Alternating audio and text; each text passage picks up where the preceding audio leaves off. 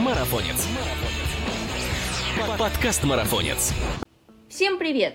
Это подкаст «Марафонец». Здесь мы обсуждаем бег и спорт на выносливость, мотивацию, соревнования, экипировку, все, что делает нас сильнее, а жизнь активнее. И с вами ее ведущий Мирова Ася – и сегодня на повестке дня у нас одно мокрое дело. Это как раз вовремя, потому что настала та самая пора, когда на улицу не то чтобы пятку не хочется высовывать, но и в окно лишний раз смотреть тошно.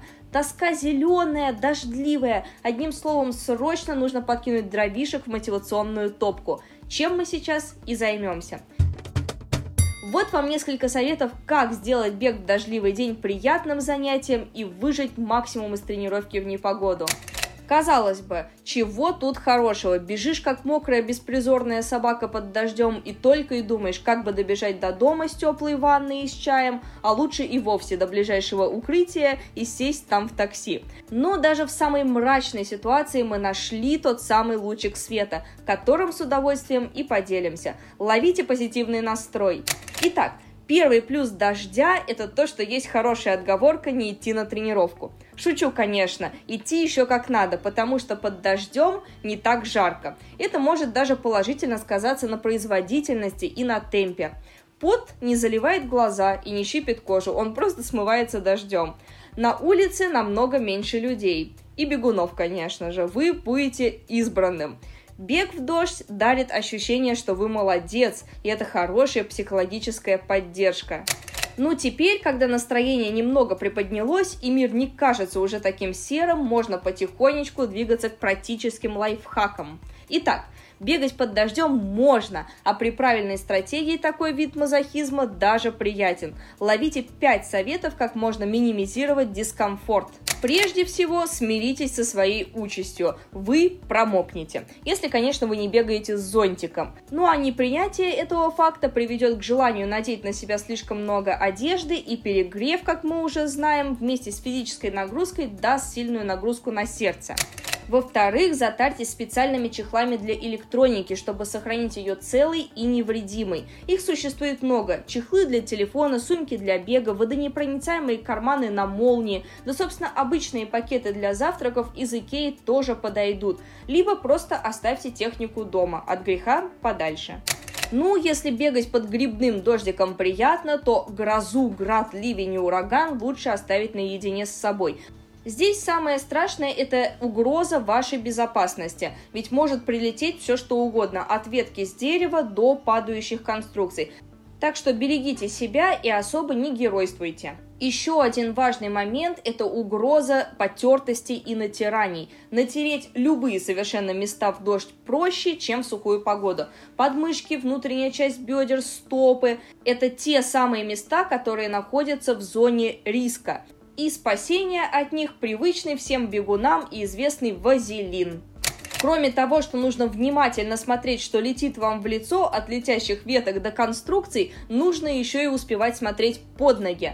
Это, конечно, нужно делать всегда, но во время дождя требуется еще больше внимательности, ведь нужно перепрыгивать лужи, следить за тем, чтобы не подскользнуться на банановой корке или на грязи. Дождь, будем честны, еще и мешает обзору, и исправить это может соответствующая экипировка. О ней мы поговорим прямо сейчас. Итак, выясним, как же одеваться на пробежку в дождь. Было бы, конечно, круто залезть в большой прозрачный шар, в котором бултыхаются в воде, и катиться в нем прямо по улицам, но лучше поступить разумно и приобрести следующую экипировку. Первый элемент – это кепка с козырьком. Кепка частично или полностью защитит волосы от намокания, а козырек спасет лицо от капель дождя. От этого дождь меньше раздражает и обзор становится намного лучше. Если вам жарко, выбирайте кепку с вентиляцией. Если холодно, плотную кепку. Здесь все по индивидуальным особенностям. Можно добавить и повязку на голову или баф. Ах да, забыли сказать, никакого хлопка. Для бега в сухую погоду хлопок тоже не годится. Он впитывает пот, долго сохнет, тяжелеет. Но в большей степени это справедливо для бега в дождь. Нижний слой, если вы одеваетесь в несколько слоев, и носки не должны быть хлопковыми только синтетика. Да и вообще напяливайте на себя меньше одежды. Одеваться на пробежку под дождем надо без лишнего энтузиазма. Многослойность экипировки от воды совсем не спасает. Зато от перегрева прогрев вам будет обеспечен. Одеваться надо так же, как вы бы одевались при той же температуре в сухую погоду. Единственное, что может отличаться, это куртка с мембраной и с хорошими дышащими свойствами. Ну и, конечно, показателями водонепроницаемости. Об этом мы говорили в статье «Как выбрать куртку для бега». Ищите ее ниже. Кстати, на этом этапе возникает резонный вопрос, можно ли бегать в дождевике? Нет, нельзя. Все. Он не пропускает воздух, его материал под это не приспособлен. В отличие от синтетических беговых курток, в дождевике во время бега можно просто-напросто свариться. В нем будет жарко и мокро от пота. Хотя дождевик может пригодиться вам в беговом деле, например, когда вы ожидаете старта. В промозглом стартовом коридоре можно, конечно же, накинуть на себя плащ или дождевик-пакет, но обязательно снять его перед стартовым звонком и бежать уже в обычной мембранной куртке или без нее. Если на улице холодно, нижний слой самый главный. Если вы одеваетесь в несколько слоев, то первый слой экипировки должен быть из технологичной ткани, которая быстро сохнет и отводит пот от тела. В этом случае верхний слой ветро и водонепроницаемый, а нижний влагоотводящий. И напоследок маленький, но очень важный предмет – это перчатки. Они созданы не только для зимы. Если температура около 5 градусов, а с дождем есть еще и ветер, имеет смысл надеть перчатки. Без них руки промокнут и точно начнут мерзнуть. Это и неприятно, и через руки, как ни странно, можно потерять очень много тепла и даже простудиться. Защитите еще и щиколотки. Длинные носки или компрессионные гетры для этого точно сгодятся. И, конечно же, самое главное, до чего мы наконец добрались, это обувь. Хлюпающие кроссовки доставляют мало удовольствия, но здесь мало чего и придумаешь. Есть такой вредный лайфхак, как заматывание ног пищевой пленкой. Убедительная просьба, не проверяйте это на себе. Ваши ноги совсем не бутерброд, и пищевая пленка будет создавать лишний конденсат, и ноги все равно будут мокрыми, а даже может быть еще и мокрее, чем без нее. Что касается водонепроницаемых кроссовок для бега, они здесь не обязательны. В случае соревновательного забега на шоссе они справятся со своей задачей хорошо, но на трейловом забеге они совсем не помогут, потому что в дождь встречающиеся на трассе грязевые лужи станут еще глубже, и вы точно зачерпнете воду внутрь. От грязи же спасут и обычные сетчатые кроссовки, и для простых тренировок в дождь они тоже прекрасно подойдут. А вот что касается водонепроницаемых кроссовок в дождь. Если вы бегаете, тем более трейлы, если уж зачерпнули внутрь воды, то выйти она обратно никак не сможет, потому что мембранная прослойка и пропитка ее обратно не выпускает. Таким образом, до конца забега ваши ноги будут мокрыми, и избавиться от этой мокроты вы никак не сможете. Ну а после забега следует срочно просушить кроссовки. Это продлит их жизнь. Кстати, сушилки и обогреватели обувь портят, и лучший способ это их просто расшнуровать, раскрыть и набить внутрь скомканные газеты, только, конечно, не глянцевые. Вот, кстати, у нас есть очень много советов, как постирать и просушить беговую обувь. Статья располагается на сайте, все очень хорошо написано, конкретно по пунктам, так что ищите и разбирайтесь, очень вам поможет.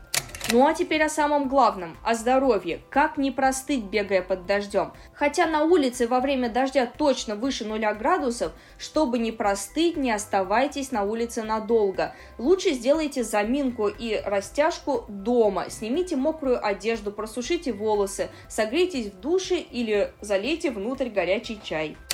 Ну и напоследок о самом страшном. Что делать, если в день забега идет дождь? Тут дождевых отговорок быть никак не может. Выходите на забег, несмотря ни на что, но применяйте следующие советы. Во-первых, на старте ждите в дождевике, это мы уже обсудили.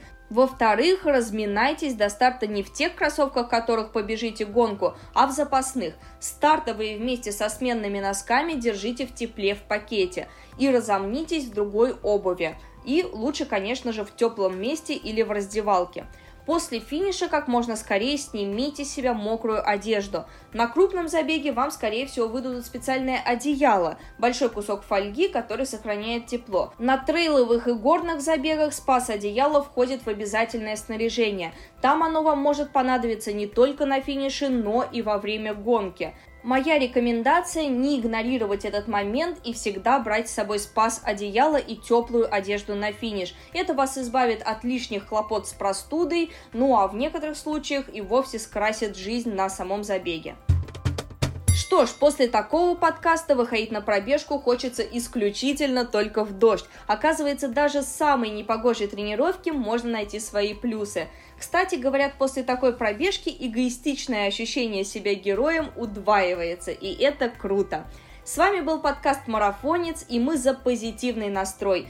Ну и против отлынивания от тренировок. Надеемся, после такой статьи, которую подготовила нам Елена Матвеева, и вы стали того же мнения. С вами была Мирова Ася, и как обычно я напоминаю вам подписываться на нас на тех платформах, на которых вы нас слушаете. Впереди еще много интересных тем и гостей. Пока!